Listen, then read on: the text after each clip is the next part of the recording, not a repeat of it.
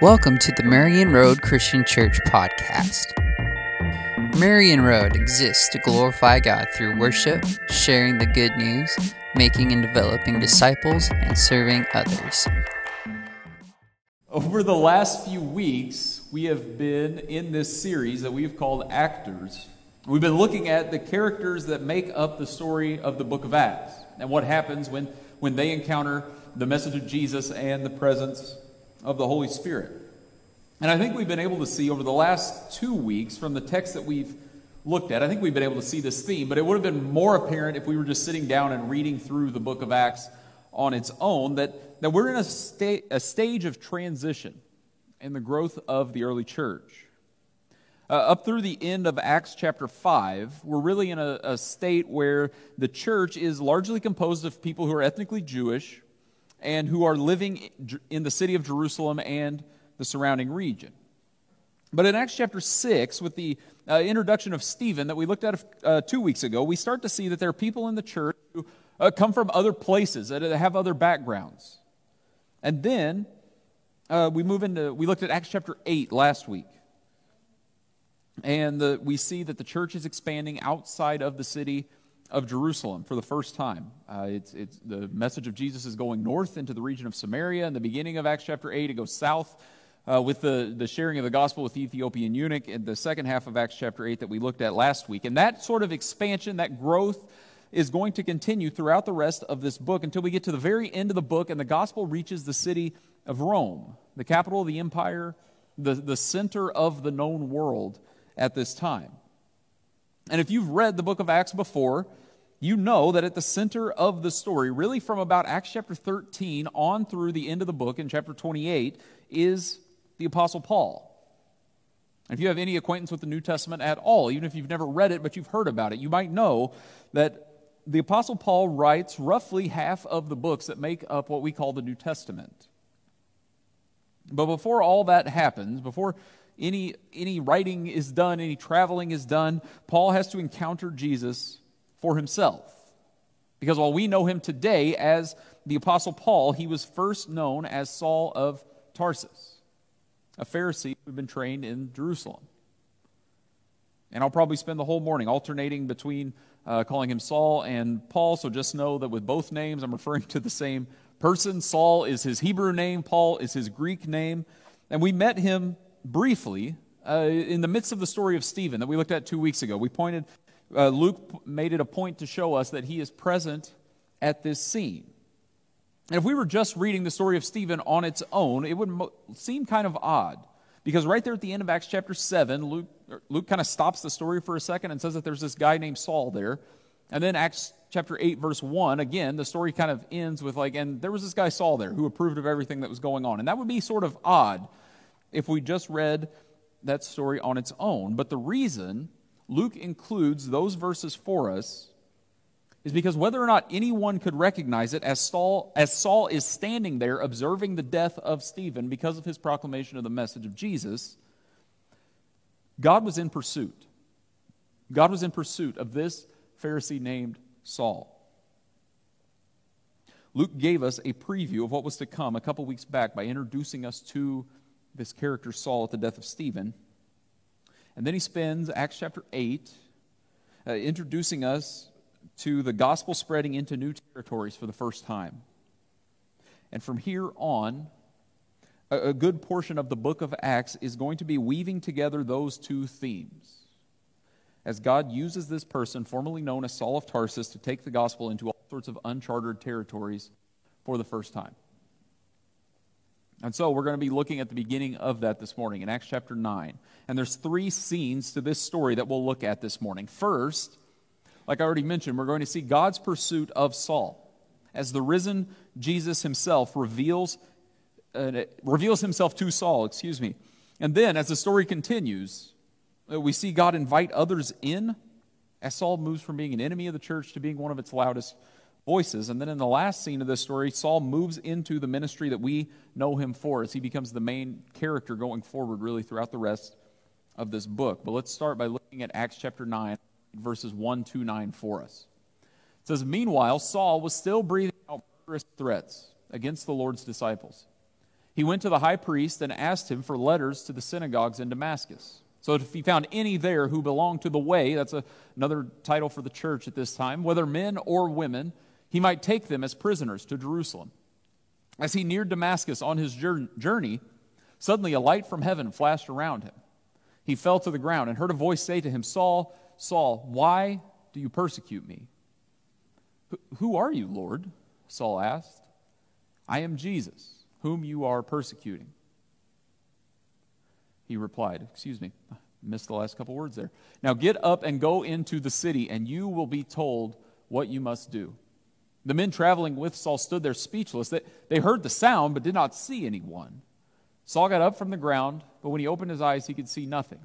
So they led him by the hand into Damascus. For three days he was blind and did not eat or drink anything. The last thing we heard about Saul, like I've already mentioned, is in Acts 8, verse 1, uh, where we're told that Saul approved of the death of Stephen. And that sets off a chain reaction of persecution of the early church in and around Jerusalem. And Saul re enters the story here, continuing that same effort, doing everything in his power to put a stop to this movement of people who are claiming that Jesus is the Messiah.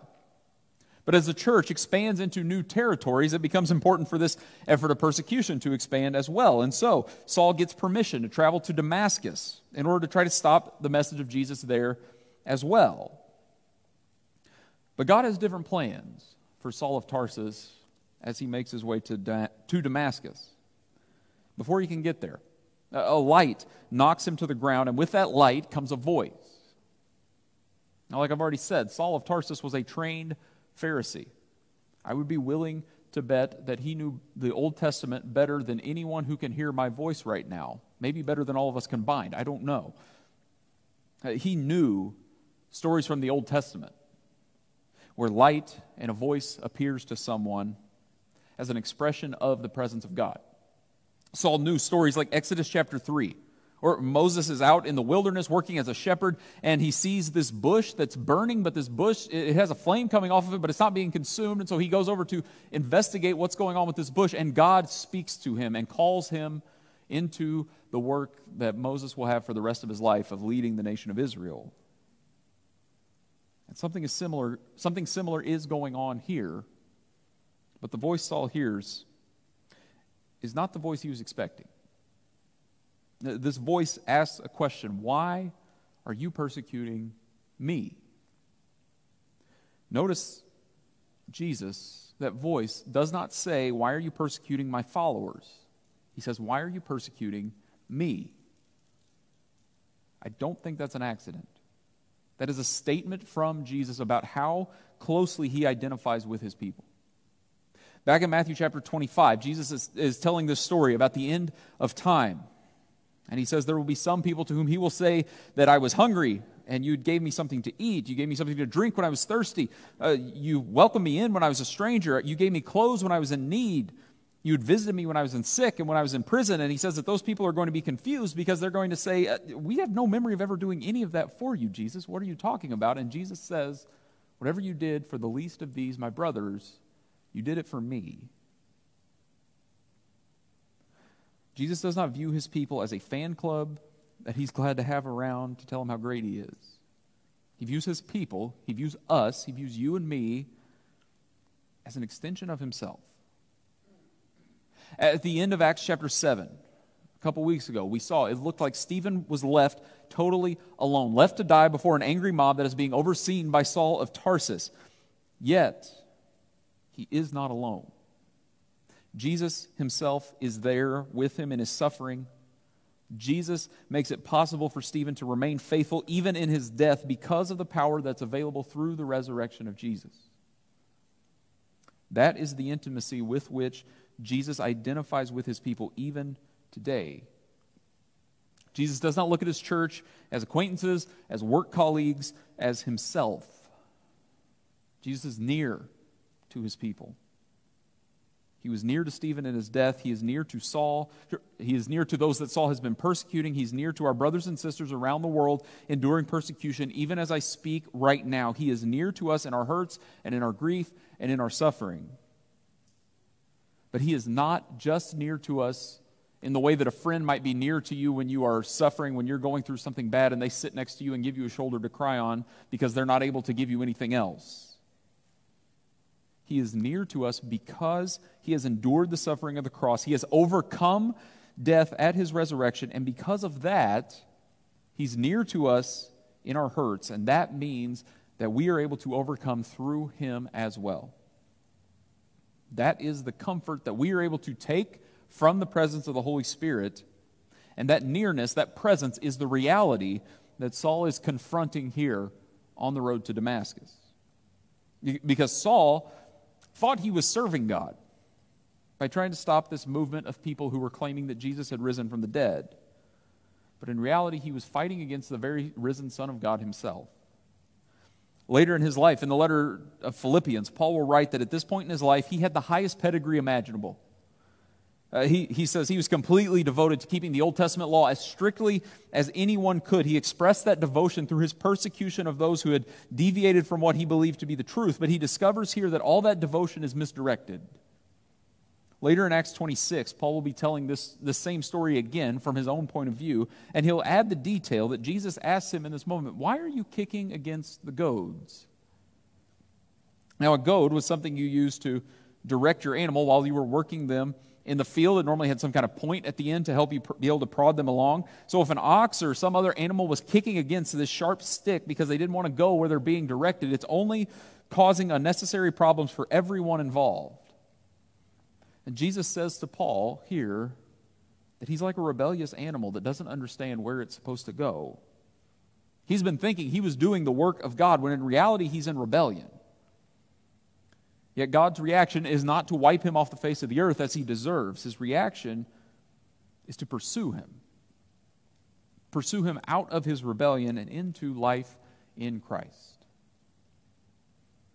And we don't know everything that's going on in Saul's brain right in this moment, but but when he hears this voice call out to him, it seems significant that he responds by calling this voice Lord. Now, referring to someone as Lord could mean a lot of different things depending on who you're talking to. It could be a generic sign of respect, like sir or something like that today. But it at least means Saul understands whoever's appearing to him must have more authority or power than he does. And it's only with the benefit of hindsight that we're able to see the true significance of that word Lord. These people Saul had been persecuting are not followers of some nut who has to be stopped at all costs. They're followers of the resurrected king of the universe. And right here, Saul comes to terms with that reality. And when he does, Saul loses control over his life and over this situation. Uh, he goes from the one who is giving orders, the one who is on this mission to the city of Damascus to persecute and arrest followers of Jesus, he goes from that to the one who is receiving the orders the one who Jesus tells to get up, go into the city of Damascus, and await further instruction. He goes from leading the charge to no longer being able to see or walk on his own, needing someone to lead him the rest of the way. All his plans have been derailed. And he's now left to spend three days in darkness, not eating or drinking anything, considering what has just occurred and how that is going to alter the course of his existence. And the next part of the story shows how God pursues not just Saul, but others as well to be a part of what's happening in this story. So let's pick up in verse 10. It says, In Damascus there was a disciple named Ananias. The Lord called to him in a vision. Ananias, yes, Lord, he answered. The Lord told him, Go to the house of Judas on Straight Street and ask for a man from Tarsus named Saul, for he is praying.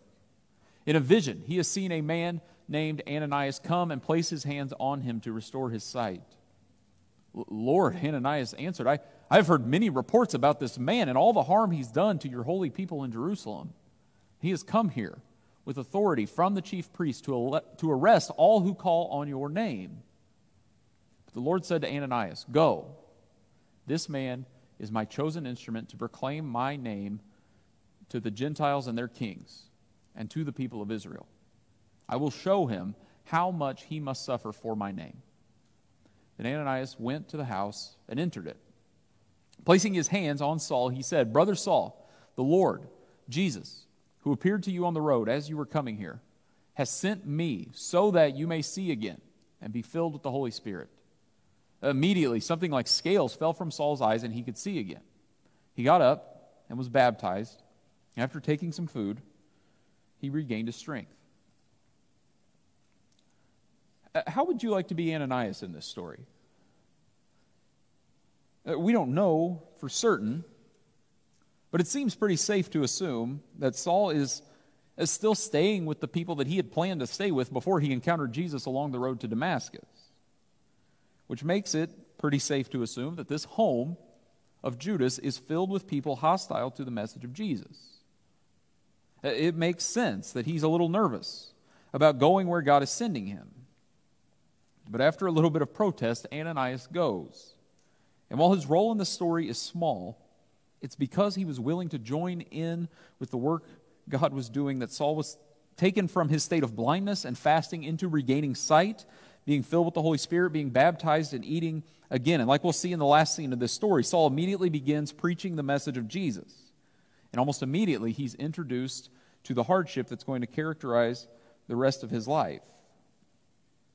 Saul isn't told all of that right up front, but, but we are through this dialogue between Ananias and the Lord. Now, Ananias had heard about Saul. Now, he had heard that he was coming to town to arrest Christians. Maybe Ananias was in hiding before God appears to him so that Saul doesn't find him while he's in town. But the pursuit of God is something different in mind. Uh, God says that Saul is his chosen instrument to take the message of the gospel to the world. And I know that we all probably know how the story ends, but take a moment and try to put yourself in the shoes of Ananias as he hears these words. Uh, Saul of Tarsus is no longer going to be the one persecuting the church. Saul of Tarsus is no longer going to be the one dragging Christians before the authorities to have them arrested and perhaps even put to death. He's going to be the one proclaiming the message of Jesus himself. He is going to be the one who's being arrested, who's being brought before the authorities who's eventually going to be put to death, and proclaiming the message of Jesus as the hope of the world. But before we get to that, uh, there's a time of preparation. God says Paul must learn how much he has to suffer. Just like how the nation of Israel spent 40 years in the wilderness learning how God had called them to live as his people, just like how Jesus spent 40 days in the desert preparing for his ministry, just like how the 12 disciples spent three years with Jesus preparing for the day when they would be sent out with his message. Saul will have to prepare as well. He will become acquainted with suffering, something he will know very well by the end of his life when he writes in his last letter in 2 Timothy 3 that all who desire to live a godly life will be persecuted. But the first step along that path comes through being offered fellowship within the church and experiencing the transformation of baptism. Look close. If you have your Bibles open in front of you, look at how Ananias addresses Saul in verse 17. Brother Saul. Uh, back in verse 13, when the Lord was speaking to Ananias and Ananias protests, he says that I've heard many reports about this man. Does not say his name. But by the time he arrives in this home where Saul is staying, there's been a shift. He's no longer this man. He is he's a brother. And because of that acceptance, Ananias lays hands on Saul. He's able to see again. He is immediately baptized. Uh, just as Jesus rose out of the tomb after three days of death into resurrected life, Saul comes out of darkness into the light of new life in Christ. Later, Paul's going to write in Romans 6 that we are baptized into Christ's death. That just as he came out of the tomb into new life, so also we go down into the waters of baptism to be raised to new life in him. And this passage right here shows him acting that out in his own life. God has been in pursuit of Saul, and that pursuit involves others as well. Now, this is not just Saul working out something between him and Jesus, it was also him coming in to be a part of God's people and God raising up his people to be a part of that process. Now, I don't necessarily think that the takeaway from these verses is that we all need to go out and try to find someone who's blind and try to heal them this week. But I do think that Ananias should maybe get a little more press in this story than we typically give him. I can think of so many names and faces in my own life who have played a part in, in helping me grow in my walk with Jesus. And if you have been a follower of Jesus for any length of time, I'm sure you can as well. And th- those might be small parts that we play along the way, but we all have parts to play in the lives of one another. Sometimes we might meet that calling with fear or trepidation. If we're not prepared, we don't know what we're getting, getting ourselves into, we don't have all the answers. But when we find ourselves asking those questions, uh, we should always remind ourselves of the presence of the Holy Spirit with us. We're kicking off a week of vacation Bible school here tonight. If this is your first time here, we don't always have a train over in the side of the room or scaffolding in front of the stage. Not always. Most of the time, but not always. And I'm pretty sure at this point that Kim and Carrie have signed up the entire church to help somewhere. So I, I can just say this to all of you because you're all probably volunteering anyways. But if you are serving this week, uh, no matter if you're going to be up on this stage or teaching kids or if you're going to be getting snacks out for them, whatever it might be, how big or small you might think it is, you're playing a role in drawing those kids closer to Jesus. So don't pass up that opportunity. Uh, you never know what sort of effect those taking advantage of those opportunities might have. This story right here, these verses we've read, are all that we know about Ananias. Yet his act of going to Saul, calling him brother, laying hands on him, baptizing him, following the commands that God has given him, that started a chain reaction that is still being felt today because that person that he was willing to go to ended up writing half of our New Testament. And we still read and study those words to this day. So after Saul is healed, after he's baptized, like I've already said, he almost immediately begins down this path that's going to characterize the rest of his life. And we get an, a taste of that here in the last scene in this story. I'll pick back up in verse 19.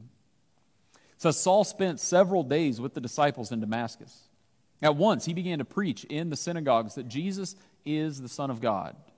All those who heard him were astonished and asked, Isn't he the man who raised havoc in Jerusalem among those who call on this name? And hasn't he come here to take them as prisoners to the chief priests? Yet Saul grew more and more powerful and baffled the Jews living in Damascus by proving that Jesus is the Messiah. After many days had gone by, there was a conspiracy among the Jews to kill him, but Saul learned of their plan. Day and night they kept close watch on the city gates in order to kill him. But his followers took him by night and lowered him in a basket through an opening in the wall. When he came to Jerusalem, he tried to join the disciples, but they were all afraid of him, not believing that he really was a disciple. But Barnabas took him and brought him to the apostles. He told them how Saul, on his journey, had seen the Lord, that the Lord had spoken to him, and how in Damascus he had preached fearlessly in the name of Jesus. So Saul stayed with them and moved about freely in Jerusalem, speaking boldly in the name of the Lord. He talked and debated with the Hellenistic Jews, but they tried to kill him. When the believers learned of this, they took him down to Caesarea and sent him off to Tarsus. Then the church throughout Judea, Galilee, and Samaria enjoyed a time of peace and was strengthened, living in the fear of the Lord and encouraged by the Holy Spirit it increased in numbers. Uh, the power of Christ moved Saul from power on his way to Damascus to persecute the church into weakness, being blind, having to be led uh, the rest of the way into the city and fasting for three days, and now moves him into a different kind of power, a power available through the message of Jesus. Just like Stephen before him, he begins preaching the message of Jesus and stirring up trouble among those who do not believe in Jesus, and so he has to flee from Damascus. He returns to Jerusalem. He's met with skepticism, as you might imagine. The believers in Jerusalem are afraid of him, fearful of what he might be able to do to them if this is all a show, remembering what he did to people like Stephen. But there's one person who takes him in Barnabas. Uh, Barnabas won't let the church simply disregard Saul because of his life before he met Jesus. He fights for him, he makes sure that he's accepted into the church. Barnabas makes sure that the people of God come alongside Saul in the work that God is already doing in his life, just like Ananias had done before him, and make sure that he is accepted because of the grace that's available to all people, even people like Saul of Tarsus. And from there, the story of Acts sort of puts Saul on hold, moves him off stage for a few chapters as he goes away to his hometown, but he will be back to play a part in the proclamation of the gospel throughout the known world. Uh, we, we shouldn't move too quickly past the radical transformation in this story that's made possible because of the pursuit of God. I remember a few years ago, uh, I saw a post online uh, in response to a video that had been released by a terrorist group where they were putting Christians to death. And, and the response to that video simply voiced the prayer that God would do in the hearts of one of those terrorists what he had done in the heart of Saul of Tarsus. And I have to admit that even today, thinking about that and saying that up here, I am a little bit caught off guard when I think about that statement. Because at least for me, I, I, don't think about the life of Paul before he encountered the risen Jesus all that often. And when we minimize what happens here in Acts chapter 9, the transformation that occur, occurs, we lose sight of the power of the pursuit of God. Uh, Saul of Tarsus was operating under the authorities, the sanction of the authorities to arrest Christians and have them put to death until the God that was in pursuit of him changed everything about his existence on that road to Damascus. And that truth should remind us of a couple things. First, like we talked about with the story we unpacked last week with the Ethiopian eunuch in chapter 8, grace is for everyone. And God is in pursuit of everyone, even someone like Saul of Tarsus or the Apostle Paul. There's no distance away from God that is too far. If the pursuit of God is able to reach someone like Saul of Tarsus and transform him into someone who writes half of the New Testament, he is able to reach you or whoever you might be thinking of right now. Our God pursues, and he invites us in to be a part of his pursuit of all people through the love of Jesus. And secondly, the pursuit of God should remind us what grace has done in our lives as we follow Jesus if you trace through Paul's letters, it seems like when Paul tells his own story, the older he gets, the more emphasis he places on the transformation Jesus has brought. In Galatians chapter 1, one of, if not the first letter Paul ever wrote, uh, he says that he was persecuting the church, but God called him by his grace.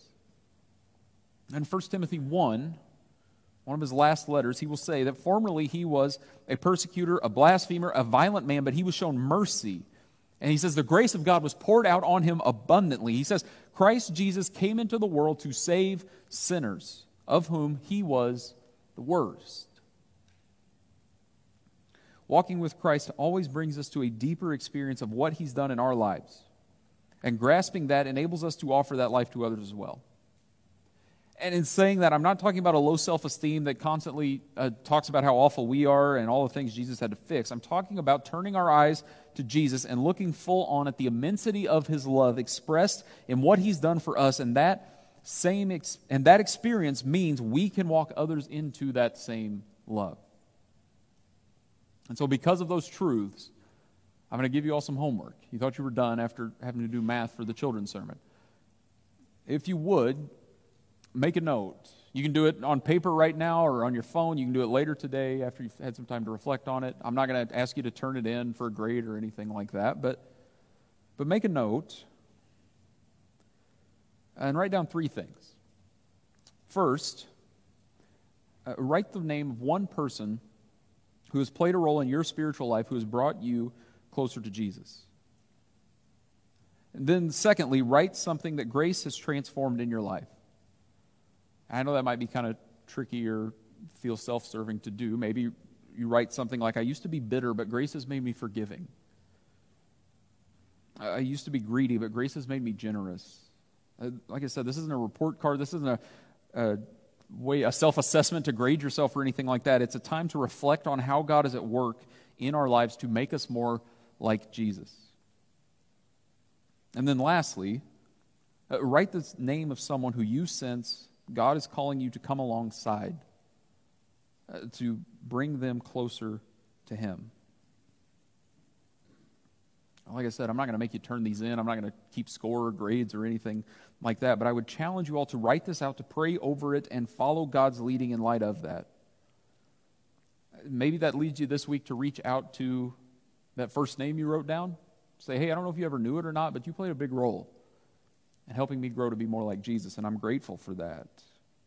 Maybe look at that second thing and thank God for what He's doing in your own life. Maybe, you know, it's hard to, sometimes we lose perspective on how we've changed over the years. And maybe it's, it's just good to take a moment and say, God, thank you for your grace and what you're doing in my own life to make me more like Jesus. Maybe look for opportunities to share the message of Jesus with others, maybe for the first time, maybe just calling them deeper into who God is and the life that Jesus has for them. Wherever you might be this morning, our God is a God who pursues. Just like how he pursued the Apostle Paul, just like how he pursues each and every one of us because of the love of Jesus. And my hope is that maybe writing down this little scrap of paper, some notes, will be a tangible way to experience God's pursuing love for yourself or for others. Let's pray. God, thank you for being a God who pursues us. A God who did not leave us in our sin and in our rebellion, but a God who sent your Son to this earth so that the divide that we had created could, could be done away with. We're grateful for your love. We're grateful for your grace. We're grateful for the presence of your Spirit with us now. We ask that you would help us live as your people. Help us uh, lean into your grace and grow to be more in the image of transformed into the image of your Son, and offer that transformation to others as well. We're grateful for the hope and the life that we have in Jesus. It's in His name that I pray. Amen. We hope that you were encouraged and challenged by this message given by our own senior pastor, Monty French.